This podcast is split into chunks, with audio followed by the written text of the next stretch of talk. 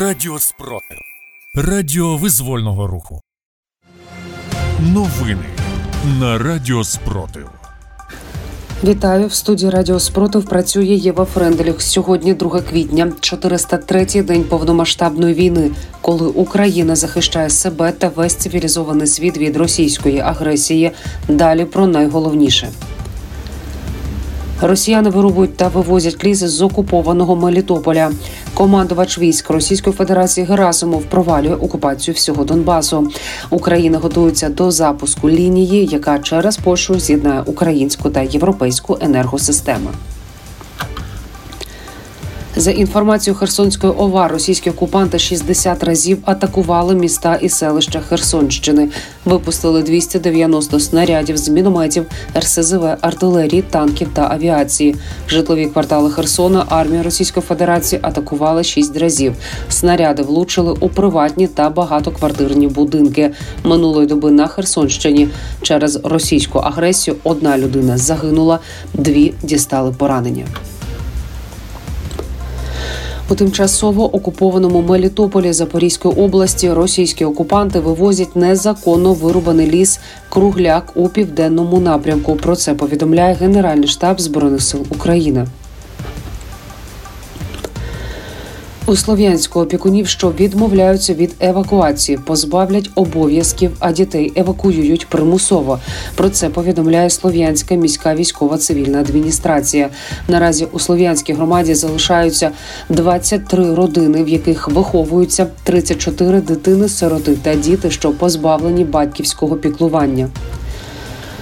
Учора росіяни завдали ракетного авіаудару по Авдіївці. Перша ракета влучила в адмінбудівлю, друга потрапила в інфраструктурний об'єкт. Обійшлося без жертв та постраждалих. Про це повідомили в офісі президента. Командувач військ Російської Федерації Герасимов провалює окупацію всього Донбасу.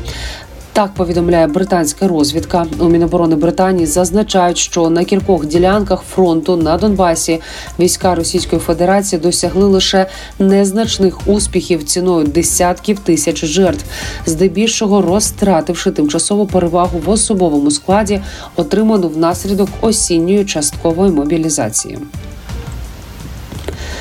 Зеленський вів санкції проти 273 людей та 380 компаній. Зокрема, під санкції потрапив екс-президент Мотор Січі В'ячеслав Богуслаєв, якого підозрюють в тому, що за його керівництва завод постачав у Росію авіадвигуни та запчастини до них. Україна готується до запуску лінії, яка через Польщу з'єднає українську та європейську енергосистеми. Про це розповів голова правління Укренерго Володимир Кудрицький. За його словами, наразі триває фінальна підготовка до включення.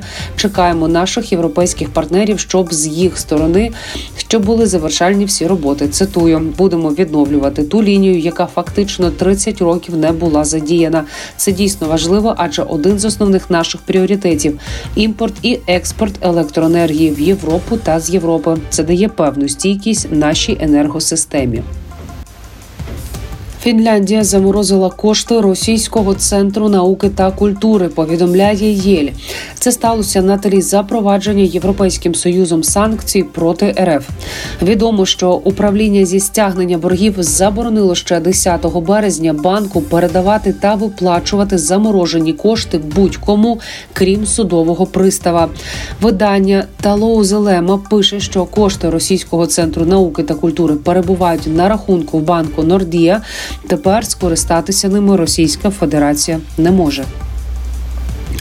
Міністерство фінансів України повідомило, що в березні збройні сили України знищили 24 тисячі 100 російських солдат. Це є рекордні місячні втрати особового складу росіян з початку повномасштабного вторгнення.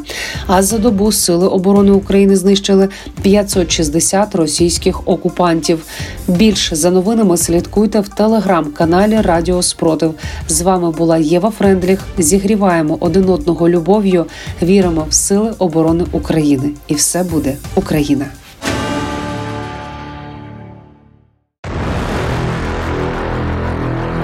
Радіо Спротив. Радіо визвольного руху. Сотнями кроків, тисячами рук, мільйонами сердець. Україна переможе ворога.